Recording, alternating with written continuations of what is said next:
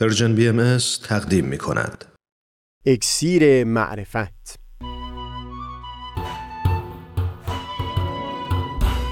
مروری بر مضامین کتاب ایقان این گفتار تار و پود زندگی جستجوی حقیقت. از تا حمامه ازلی در شور و تغنی‌ست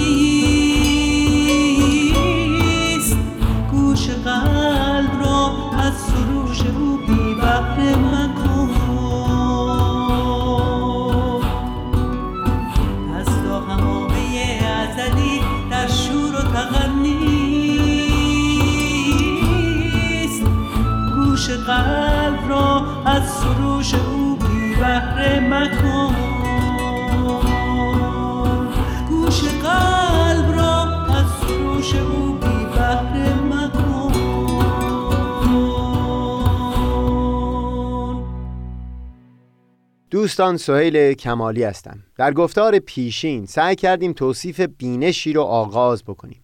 برای انتقال مطلب ابتدا اون بخشی رو بیان کردیم که بر سر اون اختلاف چندانی نیست. منتها دیدیم که تطبیق همون بینش بر نمونه ها چه در طول تاریخ و همچه در همین زندگی خودمون جای گفتگوی بسیاری می داشت بیان این بود که شرط انصاف اون هست که بایستی در برخورد با انسانها اون شمعهایی در وجود اونها که روشن هست رو به طور مستقل از اون شمعها که خاموش هست لحاظ بکنیم. یکی سبب نشه از دیدن اون دیگری ممنوع بشیم. یا به قول حافظ شیرین سخن ای به می جمله چو گفتی هنرش نیز بگو. نفی حکمت مکن از بهر دل آمیچت همچو بینشی سبب می‌شد تا در تاریخ ادیان از یک سو در شخصیت بزرگترین مخالفان امر هم چشم ما بسته نشه نسبت به زیبایی ها و فضیلت هایی که در اونها وجود داشته همچون صداقت، شجاعت، امانت و مثل اون. و هم از سوی در خصوص شخصیت بزرگترین افراد از میان مؤمنان در هر مقام و رتبه هم که باشند. چشم ما اونگونه بسته نشه که اگر شخصی گلایه‌ای کرد و توصیفی به دست داد از برخی شمهای خاموش گوش خودمون رو به کلی بر اون شخص ببندیم و حقیقت گفته های اونها رو به کلی مناقشه بکنیم. نمونه های بسیاری رو وارسی کردیم تا نشون بدیم که در آثار مبارکه فراراهی و الگویی به دست دادند که شرط انصاف لحاظ کردن همه گوشه های وجود یک شخص هست. آری از اون کیفیتی از حب که حتی شمع خاموش رو روشن ببینیم. و همون جنسی از بغض که شمع روشن رو خاموش ببینیم. یا نخواهیم که اون رو از اساس جستجو بکنیم. تصور می‌کنم حتی همین بینش که به عنوان مقدمه صحبت ما بیان شده هم طبعات بسیاری داشته باشه در رفع بسیاری اختلافها و نزدیکتر کردن عالم به آرمان صلح و یگانگی. منتها بگذارید اول چند نمونه نقل بکنیم در خصوص اینکه حتی در میان خود بزرگان مؤمنین و اصحاب هم این تفکیک بین شمهای روشن و خاموش رو منصفانه لحاظ می کردن. و بعد گفتگویی داشته باشیم پیرامون برخی سمرها که میشه از این بینش لحاظ کرد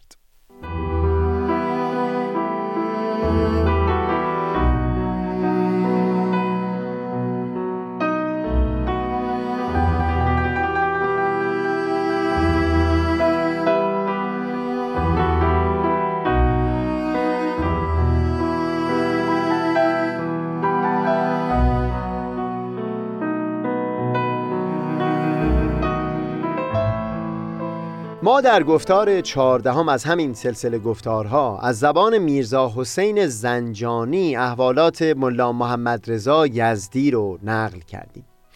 ملا محمد رضا از محترمین اصحاب بود. در دوران حضرت عبدالبها جان خودش رو در راه امر از دست داد. حضرت بهاءالله هم در توصیف او بسیار سخن به ستایش گشوده بودند و مثلا در یک مورد وقتی درباره پاسخ نسبتا تند و درشتی که در سال 1300 در زندان تهران به یکی از شاهزاده ها بر زبون رانده بود از حضرت بهاءالله سوالی شد به این مضمون فرموده بودند که اگر خود مظهر امر هم بود همون پاسخ رو بر زبون می آورد به خصوص بعد از شهادتش حضرت عبدالبها در زیارتنامه اون نهایت ستایش رو بیان کردند. و هم یک جا به نقل از ابوالفضائل درباره او بسیار نیکویی ها برشمردند و بیان فرمودند که ملا محمد رضا اونچنان صادق و خالص بود که در جریان زندان 1300 یک دلیل برای آزادی زندانی ها همین صداقت این مرد بود چون در پاسخ سوالاتی که از بهایان می‌شد او هرچه بیان می کرد مقامات مسئول اطمینان داشتند که حتی یک ذره حکمت و احتیاط در سخنهای اون نبوده و هرچه بر زبون آورده عین حقیقت هست بی هیچ پرده و روپوشی. با همه این مقامات میرزا حسین زنجانی وقتی شرح حال او رو می نویسه و درباره دورانی که با او در زندان سپری کرده خاطراتش رو تعریف می‌کنه این را هم پنهان نمی‌کنه که به حقیقت همراهی و مصاحبت با این جوهر خلوص بسیار دشوار بود. مثلا از اونها می‌خواست که با پول اندکی که داشتن برای او عالی ترین غذا رو تهیه بکنن. همه رو از سر تا به آخر می‌خورد و تعارف هم نمی‌کرد. یا حتی به میرزا حسین می‌گفت که جمال مبارک تو را برای خدمت من خلق نموده. منظور اینه که میرزا حسین اونجا که نیتش ضبط وقایع تاریخی برای آیندگان بوده در روایت خودش نهایت درجه انصاف رو مراعات کرده و همه گوشه های وجود ملا محمد رضا رو صادقانه توصیف کرده. هم شمهای روشن و هم شمهای خاموش رو. همین باعث میشه آدمی وقتی روایت همین میرزا حسین از واقعه زنجان که منبع تاریخ نبیل بوده رو مطالعه می‌کنه حس اطمینانی در دلش پدید بیاد که صاحب این روایت همواره شرط انصاف رو در همه جا مراعات کرده.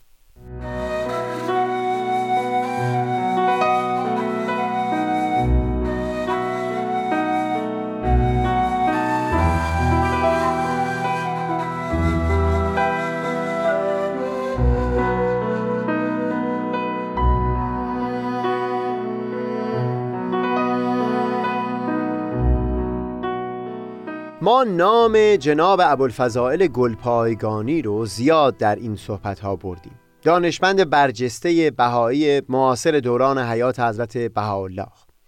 ابوالفضائل در کتاب کشف القطا به تفصیل در خصوص سید جواد کربلایی توصیفات عالیه‌ای بیان می‌کنه و از مقامات او سخن زیاد به میون میاره اما در همونجا این رو هم مخفی نگه نمیداره که نسبت به احبا در مراعات احکام بسیار سختگیر بود و کار رو به جایی کشانید که حضرت بحالا خطاب به او لوحی نازل کردند و با لحن بسیار حکیمانه او رو تعلیم فرمودند که نحوه شاگسته رفتار به چه گونه ای هست. با لحن بسیار شیرین و در لوح نسبتا مفصلی او را از حساسیت نسبت به مسائلی که اصل تعالیم الهیه به حساب نمیان من کردند مقصودم تأکید بر این هست که شبیه به میرزا حسین ابوالفضائل هم باز این شرط انصاف رو مراعات می کرد در واقع احوال سایر شهدا هم درست مثل همین احوال ملا محمد رضا و یا سید جواد کربلایی هست. در خاطراتی که از دوستان میشنویم گاهی گلایه هایی هست درباره احوال برخی کسان از میان شهدای امر که رفتارشون با برخی موازین سازگار نبود. به عنوان مثال ناله نسبت به رفتار تندی که احیانا یکی از این عزیزان با فرزندان خودش داشته و یا نسبت به اون دیگری از تندخویی و کلام درشت و یا هر نانیکویی اخلاقی دیگه. این رو بایستی به عنوان یک حقیقت مسلم پذیرفت که همه این کسان آدمیانی بودند. همچون همه بهایانی که همین امروز در عالم زندگانی می کنند منتها زمانی که امتحان بزرگی از استقامت و شجاعت بر سر راه اونها قرار گرفت سرفراز بیرون اومده. چه بسا که دهها شمع در وجودشون روشن بود و دهها شمع دیگر هم خاموش. شرط انصاف نه اون هست که به خاطر اون روشنایی بزرگ همه شمهای خاموش در وجود اونها رو انکار بکنیم و لذا اگر شخصی ناله و گلایه سرداد او رو به لجاج و کتمان حقیقت متهم بکنیم و هم نه شرط انصاف اون هست که وقتی از برخی عیبها خبردار شدیم همه روشنایی ها رو در وجود اون نفوس منکر بشیم. گمان می کنم همون روشی که در آثار مبارکه در مواجهه با افراد پیش گرفتند متین و شایسته باشه. اینکه شمعهای روشن و خاموش رو به طور مستقل و جداگانه لحاظ بکنیم.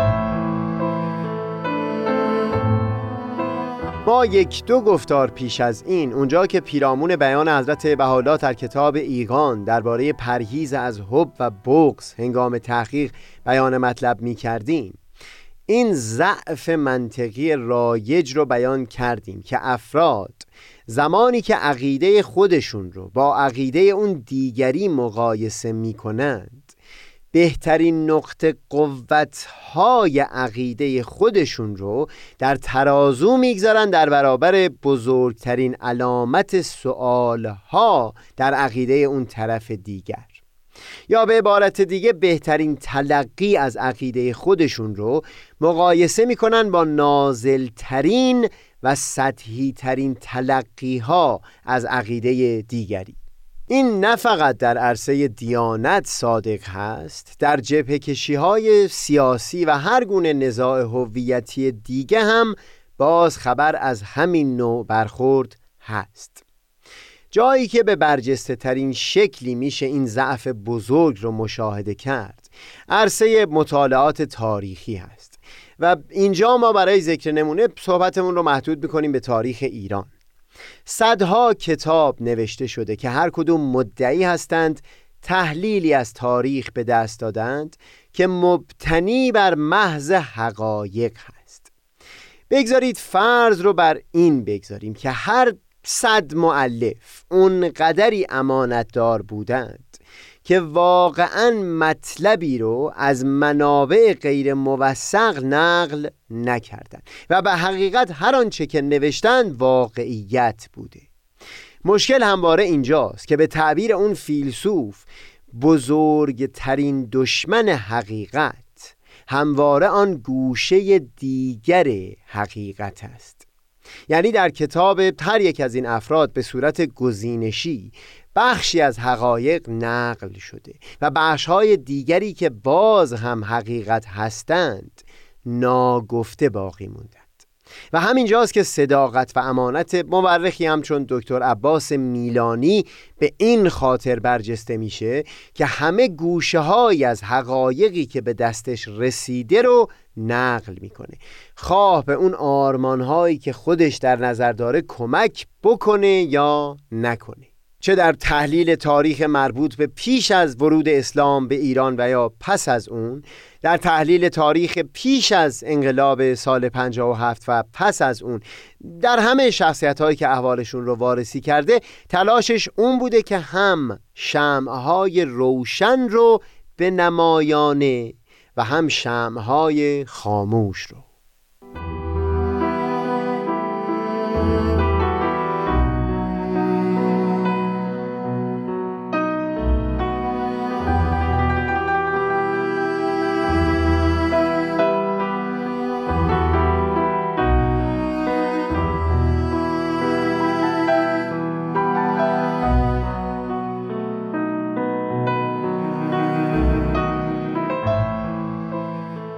در کتاب ایقان در ضمن شرایط قدم گذاشتن در میدان جستجوی حقیقت بیان می کنند که میبایستی در مرحله جستجوی حقیقت دل رو از علاقه به این سو و آن سو پاک بکنه به قسمی که آثار حب و بغض در قلب نماند که مبادا آن حب او را به جهتی بی دلیل میل دهد. و یا بغض او را از جهتی منع نماید. نزدیک شدن به این راه و روشی که با حقیق فاضلی همچون دکتر عباس میلانی در وارسی احوال شخصیت های تاریخی پیش گرفته سود و ثمر قطعیش نزدیک تر کردن آدمیان خواهد بود به حقیقت. و بیان معروف حضرت مسیح این هست در انجیل یوحنا که حقیقت شما را آزاد خواهد کرد. مرادم در اینجا تکرار این نیست که در نقطه حقیقت افراد به وحدت و یگانگی خواهند رسید. چون اگر به صورت عینی تاریخ حیات بشر رو وارسی بکنیم خواهیم دید که همواره نزاع بر سر همین بوده که فرد یا افرادی خودشون رو مالک حقیقت به حساب می آوردند و می‌خواستند با تحمیل اون بر دیگران اون تصویر از وحدت رو پدید بیارند در اینجا مقصود من اون حالتی از طلب هست. حالت در جستجوی حقیقت بودن هست. این گونه از بودن و زیستن یا به تعبیر انگلیسی mode of being هست که فرد همواره خودش رو در مسیر جستن حقیقت بدانه.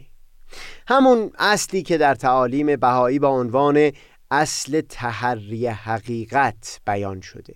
این سبب میشه که گوش آدمیان همواره شنوا و گشوده باشه به سخنان یکدیگر نه بسته. به خصوص خالی از اون گونه نفرتی باشه که دلهای اونها رو بسته نگاه میداره.